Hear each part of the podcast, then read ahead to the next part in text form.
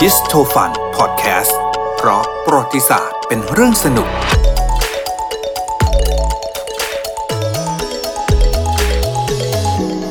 สวัสดีคุณเจฟครับ สวัสดีค่ะคุณน้ำมนต์ สวัสดีคุณผู้ฟังด้วยนะครับ ตอนรับ ค่ะ เข้าสู่เรื่องสนุกสนุกๆของประวัติศาสตร์ในรายการ h i s t o f u n Podcast นะครับ ค่ะ วันนี้ความสนุกของเราจะนู่นเลยนะฮะ ไปถึงตะวันออกกลาง อ๋อ ครับ โอเค น่าสนใจ โอเค พอคุณน้ำมนต์เสนอมาว่าเป็นตะวันออกกลาง วันนี้เจ๊เลยจะเลือกเล่าเรื่องของการปฏิวัติอิหร่าน อืม อืม ครับ เนื่องมาจากอะไรคะ รู้สึกว่าเวลาเราพูดถึงตะวันออกกลางเราก็จะนึกถึงอะไรอะคุณน้ำมนต์ นึกถึงสงคราม นึกถึงสงครามคนนี้ เราก็แบบเออนึกถึงสงครามอิรักอิหร่าน สงครามอ่าวนี่คือยุคที่เราได้ยินกันบ่อยๆใช่ไหมคะแต่วันนี้ที่จะเล่าเนี่ยการปฏิวัติอิหร่านเนี่ยมันยาวนานกว่านั้น มันก็เป็นน่าจะเรียกว่ามันเป็นที่มาต้นตอของปัญหา ความขัดแย้งในปัจจุบันได้ส่วนหนึ่ง อืม ของภูมิภาคนี้ ครับ ค่ะ คือจริงๆเนี่ยมันมันปัญหามันเป็นเรื่องเดียวกันเลยนะคุณน้ำมนต์คือปัญหาความขัดแย้งในตะวันออกกลางเนี่ยเรารู้ๆกันใช่ไหมคะว่า ความขัดแย้งมันมันมีชาติตะวันตกเข้ามาเกี่ยวข้อง อืม เนื่ ค อง รับ มาจากว่าแถบเนี้ยเขามีทรัพยากรสำคัญ ซึ่งมีเรียกว่าทรงอิทธิพลต่อโลกเราก็คือน้ำมัน ครับ ค่ะ เหมือน ใคร กัน ๆก็อยากได้ ใครๆก็อยากได้ แล้วเขาก็เริ่มเข้าไปยึดครองอำนาจเนาะตะวันตกเนี่ย แย่งกันตั้งแต่ยุคนู่นอะหลังสงครามโลกครั้งที่สองก็ขีดเส้นแบ่งกันใหญ่เลยตรงนี้ตรงนี้อันนั้นเขตใครอะไรอย่างเงี้ยนะคะอูจะเล่ายาวเดี๋ยวก่อนเดี๋ยวกลับไปก่อนเดี๋ยวไม่ไม่ถึงปฏิวัติอิหร่าน แต่มันมีที่มา มีที่มา โอเค อ่า เราเราวนกลับมาที่อิหร่านก่อนเป็นหลัก ไม่งั้นเดี๋ยวมันจะแบบไม่เข้าประเด็นนะคะ เล่าไปก่อนย้อนหลังไปเลย ในอิหร่านเนี่ยนะคะ เดิมทีเนี่ยย้อนหลังไปสัก 200 กว่าปีที่แล้ว ครับ จะถูกปกครองด้วยราชวงศ์กาจาร์ปกครองมาตั้งแต่ปีคริดศักราช 1789 ปกครองมาเรื่อยๆ คราวนี้มันก็มีการเปลี่ยนแปลงนะคะ โดยนายพลเตรซาขาน ได้ อืม เกิดการแบบเข้าไปปฏิวัตินะคะ ปฏิวัติราชวงศ์กาจาร์ก็รัฐประหารขึ้นมาก็ก็เหมือนทุกประเทศอะค่ะอำนาจทหารใช่ไหมคะเวลาปฏิวัติก็คือคนที่มีกำลังนั่นแหละ ครับ สามารถจะปฏิวัติผู้นำได้ เสร็จแล้วก็สถาปนาตัวเองนะคะ ขึ้นมาในนามพระเจ้าชา เลซาปาลาวี สถาปนาตัวเองเป็นเป็นก เป็น ษัตริ ก ย์ ษัตริย์ เลย เลยใช่ค่ะ โอ้โห แล้วก็ ตั้ง ตั้งราชวงศ์ขึ้นมาก็คือ เรียกว่าเป็นราชวงศ์ปาลาวีขึ้นมาปกครองอิหร่านนะคะ ก็คืออันนี้เกิดขึ้นในประมาณปี 1925 พระเจ้าชาเนี่ยค่ะ ก็ปกครองมาต่อเนื่องเรื่อยๆนะคะ หลังจากพระเจ้าชาองค์พ่อต้องต้องเรียกอย่างนี้ เพราะว่าในปี 1941 เนี่ย พระราชโอรสของพระเจ้าชาเนี่ยค่ะ นามว่าพระเจ้าชาโมฮัมหมัดเรซาปาลาวี ก็ได้ขึ้นครองราชย์สืบต่อจากพระราชบิดา อืม ค่ะ เพราะฉะนั้นต่อต่อจากนี้เราก็จะเรียกว่าพระเจ้าชา ชื่อซ้ำกันจะเลยก็พยายามจะลำดับเหตุการณ์ให้ฟัง อ่าครับ ค่ะ ต่อไปเราจะใช้ชื่อว่าพระเจ้าชาแต่เป็นพระเจ้าชาองค์ลูกแล้วนะคะ อืม เป็นพระโอรส คือในยุคนี้เนี่ยอ่าในปี 1941 หลังจากที่ท่านขึ้นครองราชย์แล้วเนี่ย ระยะหลังจากนั้นเนี่ยก็คือว่าอิทธิพลของชาติตะวันตกเนี่ยเริ่มเข้ามา ในภูมิภาคนี้มากขึ้น โดยเฉพาะสหรัฐอเมริกา ก็คงจะเข้ามาด้วยเรื่องของพลังงานเรื่องของน้ำมัน ใช่ เหมือนกัน อ แน่ๆย่าง เลย ที่รา ใช่ไหมครับ เกรินเกรินกันเข้าไปตั้งแต่ต้นน่ะนะคะ คราวนี้ในปี 1952 เนี่ยนะคะ ในสมัยนู้นก็จะมีรัฐบาลเหมือนกัน ก็คือเรียกว่านายกรัฐมนตรี อ๋อมีกษัตริย์แล้ว มีกษัตริย์ แล้วก็มีนายก แล้วใช่ รับ ค่ะ อ่า โมฮัมหมัดมอนซาเดกเนี่ยนะคะ เขามีนโยบาย ซึ่งเป็นชนวนสำคัญที่ก่อให้เกิดความขัดแย้งขึ้น อืม ก็คือนโยบายที่บอกว่าเขาจะยกเลิกการค้ากิจการน้ำมันกับต่างชาติ เอ้าซะอย่างนั้น ใช่คราวนี้มันเป็นเรื่องที่ชาติตะวันตกที่มีอิทธิพลตรงนั้นคงยอมไม่ได้ อืม แล้วที่สำคัญก็คือตอนนั้นก็คือสหรัฐอเมริกาที่มีอิทธิพลอยู่ใน ในละแวกเนี้ยนะคะภูมิภาคนี้ รวมถึงอิหร่านด้วย ในอิหร่านด้วย แล้วก็ไม่ได้มีแต่สหรัฐเนาะ อ่ เพราะว่าเรื่องเนี้ยมันกระทบทั้งทั้งเรียกว่ายังไงอะมันบอกว่าไม่ไม่ทำกิจการการค้ากับต่างชาติ อืม มันไม่ได้กระทบเฉพาะสหรัฐอเมริกาอะค่ะ มีประเทศอื่นที่เข้ามาค้าน้ำมัน ถูกต้องแล้ว อ่า ประเทศ น้ำมัน ประเทศสำคัญเลยที่คัดค้านก็คืออังกฤษ ม คือยุคหลังสงครามโลกอังกฤษอเมริกาก็คือถูกไหมคะเป็นผู้ชนะสงคราม ครับ หลังสงครามโลกครั้งที่สองเพราะฉะนั้นเนี่ยเขาก็ไม่พอใจกับนโยบายนี้เป็นอย่างมากเลย อืม เขาถึงขนาดว่าในปี 1953 เนี่ยนะคะสำนักข่าวกรองของสหรัฐหรือหรือเรารู้จักกันในชื่อ CIA ใช่ใช่แล้วก็ของอังกฤษก็คือ ครับ MI6 น่า เย เห็นไหม James แปลว่า Bond ดูหนังบ่อย ดูหนังบ่อยก็เลยโค่นล้มร่วมมือกัน ในการที่จะโค่นล้มอำนาจของมอนซาเดกลง ก็คือนายกของอิหร่านนะตอน ถู นั้ ก น ต้อง นฮ ค่ะ อ่า แล้วก็ไปสนับสนุนให้กองทัพของอิหร่านเนี่ยก่อการรัฐประหาร เดี๋ รั ยวนะ ฐบาลขณะนั้น สรุปว่าตอนนี้มันมีตัวละครหลายฝ่าย มีพระเจ้าชา อันนั้นก็คือเป็นเป็นพระพระมหากษัตริย์ อ่า นะคะ แล้วก็มีตัวนายกคือมอสซาเดก ใช่ค่ะ ซึ่งอังกฤษกับสหรัฐโดย CIA และ MI6 เนี่ย ค่ะ ร่วมกันไปสนับสนุนกองทัพอิหร่าน ใช่ก็ ให้ คือ มาปฏิวัติ ปฏิ คือ วั ให้ ติ ให้ให้ต่อต้านนายกมอสซาเดก ใช ถูกไหม่ ฮะ ค่ะ อ่โอเคอ่ะ เสร็จแล้วก็ ก็ ไปหนุนไปหนุนให้อำนาจกลับไปอยู่ที่พระเจ้าชาปาลาวี แสดงว่ากองทัพก็เป็นกองทัพของพระเจ้าชา ก็เหมือนกับ แต่ เออ เหมือน ยุ นายกเป็นอีกกลุ่มหนึ่ง มันก็ ถ้า เห อ มื ย่า อง น นั้นน่ะ มันเหมือนการเมืองแบบว่าค่ะเหมือนไปสนับสนุนอีกฝ่ายหนึ่ง อืม ใช่ไหม ครั คะ บ แล้วก็ไปหนุนอีกคนหนึ่งซึ่งตอนนั้นเนี่ยพระเจ้าชาไม่ได้มีอำนาจทางการเมืองไงค่ะ อืมครับ ถูกไหม รั คะ บอ่าฮ แล้วก็มาหนุนให้พระเจ้าชาเนี่ยเข้ามามีอำนาจทางการเมือง เพื่อที่ตัวเองเนี่ยจะได้หนุนหลังอยู่ได้ รับ ถูกไหมคะ อ่า เพ รับราะฉะนั้นอิทธิพลของหลังจากนั้นเนี่ยอิทธิพลของชาติตะวันตกเนี่ยก็เข้ามาผูกขาด แล้วก็อยู่เบื้องหลังการเมืองภายในของอิหร่าน อืม ตั้งแต่ตอนนั้นเลย เพราะว่าพระเจ้าชายนี่ก็คือทำการปฏิรูปตามแนวทาง ภายใต้อิทธิพลของตะวันตกอย่างแบบชัดเจนเลยค่ะ เหมือนเป็นลูกรักอะค่ะ อืมอืม ใช่ไหมคะเพราะก็แบบว่าเดิมทีอาจจะเรียกว่าไม่ได้มีอำนาจทางการปกครองโดยตรง อืม พอนายกรัฐมนตรีถูกโค่นล้มไปแล้วใช่ไหมคะโดยต่างชาติก็คือ อืม สหรัฐอเมริกากับอังกฤษเข้ามา อืม หลังจากที่ทางชาติตะวันตกเนี่ยเข้ามามีอิทธิพลทางการเมือง แล้วก็หลาย ๆ อย่างในอิหร่านแล้วเนี่ยวิถีชีวิตนะคะ มันไม่ใช่เฉพาะเรื่องการเมืองเนาะทั้งเศรษฐกิจสังคมวัฒนธรรมเนี่ยมันก็เริ่มเรียนแบบภายใต้แบบอิทธิพลตะวันตก มันแล้วเรื่องสำคัญเลยที่มันเป็นประเด็นความขัดแย้ง ก็คือว่าพระเจ้าชาเนี่ยถึงกับการแบบว่าเรียนแบบตะวันตก โดยการบอกว่าให้สิทธิเสรีภาพ อืม กับสตรีชาวอิหร่าน อ๋อ เป็น คือ เป็นจุดชนวนเลย ซึ่งมันขัดแย้งกับแนวคิดทางศาสนาของเขาไงคะ เราน่าจะพอที่จะเดาได้ว่าถ้า ค่ะ แต่เดิมคือเขาน่าจะต้อง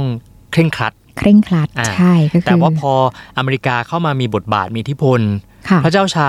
ก็เห็นดีเห็นงามกับแบบตะวันตก ใช่ ก็เลยไปผ่อนปรนกฎต่างๆ ถู ใช่ ก ไหมค ต้ รั อบ งมีการแบบว่าให้สตรีได้มีโอกาสทางด้านการศึกษา อืม ใช่ไหมคะแล้วเรื่องสำคัญเลยที่แบบมันเป็นประเด็นแล้วมันมองเห็นชัดด้วย อืม ก็คือว่าถึงมีการแบบว่าจะออกประกาศอะคะ่ะที่จะ อืม ไม่บังคับเนี่ยให้ให้สตรีเนี่ยสวมผ้าคลุมศีรษะ ยับ ใช่ นะฮะ ถูกค่ะ ในที่สาธารณะซึ่งเรื่องเนี้ยสำหรับคนที่เคร่งครัดทางศาสนาแล้ว มัน เนี่ย รับไม่ได้หรอก เป็นสิ่งที่เขารับไม่ได้เนาะ ผมเคยดูภาพแบบที่เขาเอาภาพประวัติศาสตร์มาให้ดูสมัย ค่ะ อิหร่านในยุคเนี้ย ค่ะ แต่ผมเพิ่งเข้าใจว่าอ๋อที่มาคืออย่างนี้ ใช่ เขาเอาภาพมาให้ดูคือคนผู้หญิงสมัยก่อนคือแต่งตัวเฟี้ยวแบบแบบแบบสมัยนั้นอะนะฮะอ่า ซึ่งอิหม่ามหรือว่าผู้นำทางศาสนาของศาสนาอิสลามนู่นเขาเรียกอิหม่ามอะนะคะ ครับ เขาก็เริ่มแบบเขารับไม่ได้ อืม แล้วก็แบบมีความขัดแย้งกัน แล้วก็ อืม เหมือนกับว่า ไม่พอใจมันเหมือนเป็นคลื่นใต้น้ำ ก็แสดงว่าน่าจะไม่พอใจพระเจ้าชา ไม่พอใจพระเจ้าชาใช่ค่ะ คราวนี้มันก็จะมีตัวละครสำคัญเลยที่เกิดขึ้นนะคะ ก็คือเป็นอิหม่ามคนสำคัญเลยก็คือว่าอ่าชื่อว่าอายาตอลเลาะห์ลูฮัลเลาะห์คอมไมนี อืม เราเราเรียกว่าอิหม่ามคอมเมนี่แล้วกัน ครับ เพราะเราอันนี้น่าจะเคยได้ยินชื่อบ่อยๆเนาะคชื่อ รับ ยาวมาก เราเรียกคอมเมนี่คือคอมเมนี่เนี่ยก็เหมือนกับว่าเป็นผู้นำทางศาสนาอย่างที่เราเล่าอะค่ะ แล้วก็ไม่เห็นด้วยกับวิธีนี้เลย ก็เลยออกมาวิพากษ์วิจารณ์ เป็นแกนนำ อืม มีการแบบว่า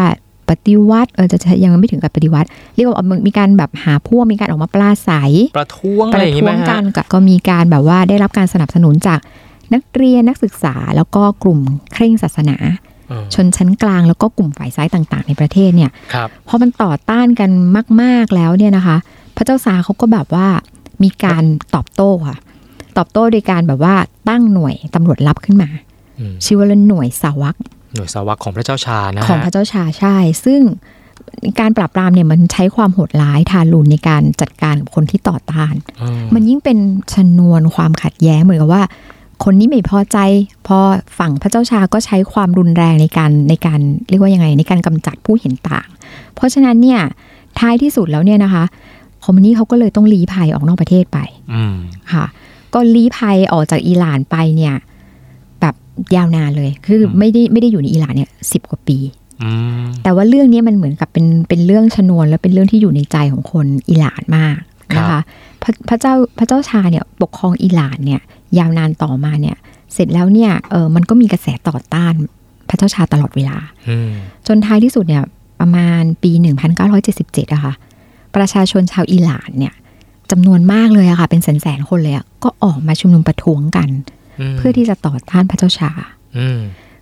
ก็จะกล่าวได้เลยค่ะว่า อันเนี้ยเป็นชนวนจุดเริ่มต้นของการปฏิวัติอิหร่านที่เราพูดขึ้น เดี๋ยว นะคะ นะเบรกตรงนี้นึงผมสงสัยไว้เอ๊ะฟังอย่างนี้ก็ทำให้มีความรู้สึกว่าแสดงว่าประชาชนอิหร่านก็อยากจะอยู่เขาเรียกว่าอยู่แบบภูมิใจในความเป็นรากเหง้าของตัวเองมากกว่า ถูกต้อง อิทธิพ ค่ะ ล ใช่ วิถีชีวิตแบบแบบตะวันตก เพราะว่าเพราะว่าเราต้องทำความเข้าใจกันจนถึงยุคปัจจุบันก็คือว่าอิหม่ามเนี่ยมันมีบทบาทต่อความคิดของประชาชนที่นับถือศาสนาอิสลามจำนวนมาก ครับ เหมือนกับ อืม ว่าเออเขาก็มีความยึดมั่นและเชื่อถือในแนวทางนั้น อืม เพราะฉะนั้นเนี่ยท้ายที่สุดเนี่ยเขาก็เลยต่อต้านพระเจ้าชาแบบแบบรุนแรง ครับ เป็นจุดเริ่มต้นของการปฏิวัติอิหร่าน โอเค ใช่ไหมคะทีนี้กลุ่มคนที่เมื่อเขาปฏิวัติพระเจ้าชาแล้วเนี่ยค่ะเขาก็เลยไปสนับสนุนเรียกร้องให้โคเมนี่เนี่ยกลับเข้ามา อืม ใช่ไหมคะก็เหมือนกับโคเมนี่ที่เรียกว่าลี้ภัยไปตั้ง 10 กว่าปีแล้วเนี่ยค่ะ ครับ เพราะว่าเขาเนี่ยมีความต้องการให้โคเมนี่กับหลักศาสนาอิสลาม คือทางอิหร่านเนี่ยจะเอ่อนับถือศาสนาอิสลามนิกายชีอะ ครับ มาปกครองประเทศ แล้วก็เรียกร้องให้ก่อตั้งสาธารณรัฐอิสลามขึ้น อืม แทนที่ระบบกษัตริย์ที่ปกครองมา อื มันก็เหมือนเป็นจุด อืม จุดเริ่มต้นของสาธารณรัฐอิสลาม ครับ ขึ้นมาใช่ไหมคะ คือปกครองแบบที่ไม่เอาสถาบันพระมหากษัตริย์ของแบบนี้ โอ้ยอย่างนี้แล้วตอนนั้นอิหร่านก็น่าจะวุ่นวายเลยสิฮะอย่างนั้น วุ่นวายค่ะ มันก็เลยเหมือนกับว่า โอ้โห ประท้วงกันอามาพาดไปหมด ในที่สุดเนี่ยพระเจ้าทากดทนไม่ไหว อืม กระแสต่อต้านมันหนักมาก ก็เลย ทำยังไง มีการลี้ภัยเหมือนกัน อ่าครับ สลับ ลี้ กัน ภัย บ้างอ่ะ ในปี 1979 ครับ นะคะ ก็ลี้ภัยออกไป คราวนี้เนี่ยมันก็เป็นชนวนความขัดแย้งอีกประเด็นหนึ่ง เพราะว่าลี้ภัยเสร็จลี้ภัยไปอยู่ที่ประเทศสหรัฐอเมริกา เพื่อนสนิทนะ เพื่อนสนิทนะคะจะจะไปไหนได้ใช่ไหมคะ อ่า คราวนี้เนี่ยเอ่อในในปี 1979เนี่ยโคเมนี่อะค่ะ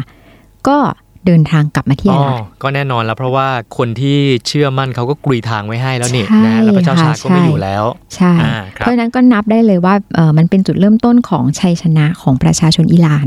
อืม แล้วก็เป็นการล่มสลายของราชวงศ์ปาลวี ครับ ระบบกษัตริย์ของอิหร่านก็จบลง อืม นะคะ แล้วก็โคเมนี่เนี่ยก็เลยสถาปนา สาธารณรัฐรัฐอิสลามอิหร่าน โอเค ก็คือ โล่งอกหน่อย ใช้ศาสนา ไม่นึกว่าจะสถาปนาตัวเองเป็นกษัตริย์ต่อไป เอาไม่ใช่นะ แต่ ฮะ เขาก็เป็นผู้นำถึงไม่ใช่กษัตริย์นะคะ แต่เขาก็มีตำแหน่งเป็นผู้นำสูงสุดคนแรกของสาธารณรัฐอิสลามอิหร่าน อ่าครั ก็ บ คือหมายความว่าอิหร่านเนี่ยเลือกที่จะใช้การเรียกว่าไงนะคะ ใช้เอ่อศาสนานำในการปกครอง แล้วอย่างนั้นไอการปกครองแบบนี้เนี่ยนะครับมันมีคำศัพท์เรียกเฉพาะไหมครับว่ามันคือการปกครองในระบอบแบบไหน ถ้าเรานั่นกันก็คือเรียกว่าระบบเทวาธิปไตย อืม ค่ะ ก็เป็นระบบการปกครองที่ใช้หลักการ แล้วก็กฎหมายของศาสนาในการปกครองประเทศ อ๋อ ใช่ไหม รับ คะก็คือเอาศาสนาเข้ามาเกี่ยวพันด้วย อืมครับ คราวเนี้ยครั้งเนี้ยการปฏิวัติอิหร่านครั้งนี้มันเป็นชนวนความขัดแย้งมาถึงปัจจุบัน ถ้าเราเล่าต่ออ ม เพราะว่าหลังจากที่โคเมนีกลับเข้ามาแล้วเนี่ยนะคะ มันมีเหตุการณ์ที่นักศึกษาอิหร่านเนี่ยบุกเข้าไปในสถานทูตสหรัฐอเมริกา อืม นะคะ เพื่อที่ไปจับกลุ่มชาวอเมริกันเนี่ย52 คนเป็นตัวประกัน เอ๊ะคุ้นๆนะเหมือนดูในหนัง ใช่เรื่องเนี้ยแบบอยู่ในหนังบ่อยมาก ถ้าเราดูหลายเรื่องมาก ครับ คือประเด็นความขัดแย้งเขาเนี่ยค่ะ พอหลังจากที่พระเจ้าชาเนี่ยลี้ภัยไปอยู่อเมริกา อ่า โดยอ้างว่าไปรักษาอาการประชวรนะนะคะ ครับ คนอิหร่านรู้สึกไม่พอใจมากที่ อ้าว สหรัฐอเมริกาเนี่ยไปให้ความช่วยเหลืออ อ๋อ นึกออกไหมก็ฉันไม่พอใจคนเนี้ยราชวงศ์เนี้ยฉันไม่เอา แล้ แล้ว ว เธอยังไปช่วย เธออ๋อยังไปช่วยอี อีก เพราะฉะนั้นฉันไม่พอใจเธอแสดงออกด้วยการจับกลุ่มชาวอเมริกัน อืม เป็นตัวประกัน เชื่อไหมคะ มันเป็นการจับกลุ่มที่ยาวนานมากในประวัติศาสตร์เลยถ้า ถ้าเรานั่นกันที่จะพูดถึงบ่อยๆ ก็คือ 444 วัน อุ้ยมากกว่าปีหนึ่งนั่นนะ ถูกต้องปี ครับ กว่าๆเลยค่ะ กว่าจะได้รับการปล่อยตัวเนี่ยในปี 1981เนี่ย อืม เพราะฉะนั้นการขึ้นสู่อำนาจของโคเมนีเนี่ยนะคะ แล้วก็สาธารณรัฐอิสลามอิหร่านเนี่ย มันนำไปสู่หลาย ๆ เรื่องก็คือ เป็นจุดเริ่มต้นของความขัดแย้งครั้งใหม่ อืม ของอิหร่านกับสหรัฐ แล้วมันเป็นความขัดแย้งที่มันยาวนานแล้วก็ต่อเนื่องมาถึงปัจจุบัน อืม ใช่ไหมคะ ไม่ประเด็นก็คือแค่แค่กำลังจะบอกว่าอ๋อนี่คือจุดเริ่มต้นที่ทำให้ทุกวันนี้เนี่ยอเมริกากับอิหร่านเขาถึงเหมือน เหมือนมีรอยแผลอะไรกันมาอยู่ใช่ไหม ถู ค ก รับ ต้องค่ะ อ่า เพราะฉะนั้นมันก็จะมีเหมือนกับว่าเมื่อครั้งที่มันเกิดสงครามอิรัก ครับ สงละอิรักก็ไปบุกอิหร่าน อืม ก็มีความเชื่อกันว่าแบบเอออเมริกาหนุนหลังหรือเปล่าอะไรอย่างเงี้ยค่ะ ซึ่งสงครามอิรักอิหร่านเนี่ยมันเกิดขึ้นหลังจากเหตุการณ์ที่เราเล่าไปเมื่อสักครู่เนี่ย1981เนี่ยช่วงนั้นอะชาวอเมริกันถูกปล่อยตัว ที่โดนจับที่ส ที่โด ถาน น ทู จั ตนะ ซึ่ง ฮะ ซึ่งมันเป็นช่วงเวลาเดียวกันกับการที่เกิดสงครามอิรักอิหร่าน อ๋อ มันเป็น ครับ สงครามที่อิรักบุกอิหร่านในปี 1980 อืม อืมมันก็มันเป็นชนวนความขัดแย้งที่ต่อเนื่อง แล้วท้ายที่สุดเนี่ยมันก็เกิดสงครามอ่าวต่อมา อืม ชนวนหลักๆเลยอย่างที่เรารู้ๆกันนะเนาะประเด็นปัญหาก็คือว่า ก็คือเรื่องน้ำมันแหละ อืม อืมคุณน้ำมนต์นี่ว่ายังไง มันก็เลยทำให้ภาพลักษณ์ของเราที่มีต่อภูมิภาคแถบเนี้ย ค่ะ มันค่อนข้างเป็นลบ เพราะเรา ใช่ รู้สึกว่าสงครามเยอะ ใช่แล้วเราก็ไม่รู้ว่าใครเป็นตัวละครไหน ใครอยู่ฝ่ายไหน ฉั ทำ นคว ไม รจะต้อ ทะ ง เลาะกับใคร ฉันควร ดี จะต้องเข้าข้างฝ่ายใครดีนะอะไร ใช่ใช่ แต่ที่แน่ๆนะฮะอิหร่านเนี่ยเป็นประเทศหนึ่งที่ผมอยากไปเที่ยวมาก เพราะว่ามีชาวต่างชาติหลายคนที่เขาบอกนะครับว่า ค่ะ ถ้ามองข้ามเรื่องนั้นไปเนี่ยนะฮะ ม อิหร่านเป็นประเทศที่รุ่มรวยทางวัฒนธรรม ค่ะ แล้วก็คนของเขาเนี่ยนิสัยดีไนส์ต้อนรับ ค่ะ ขับสู้เป็นอย่างดีมาก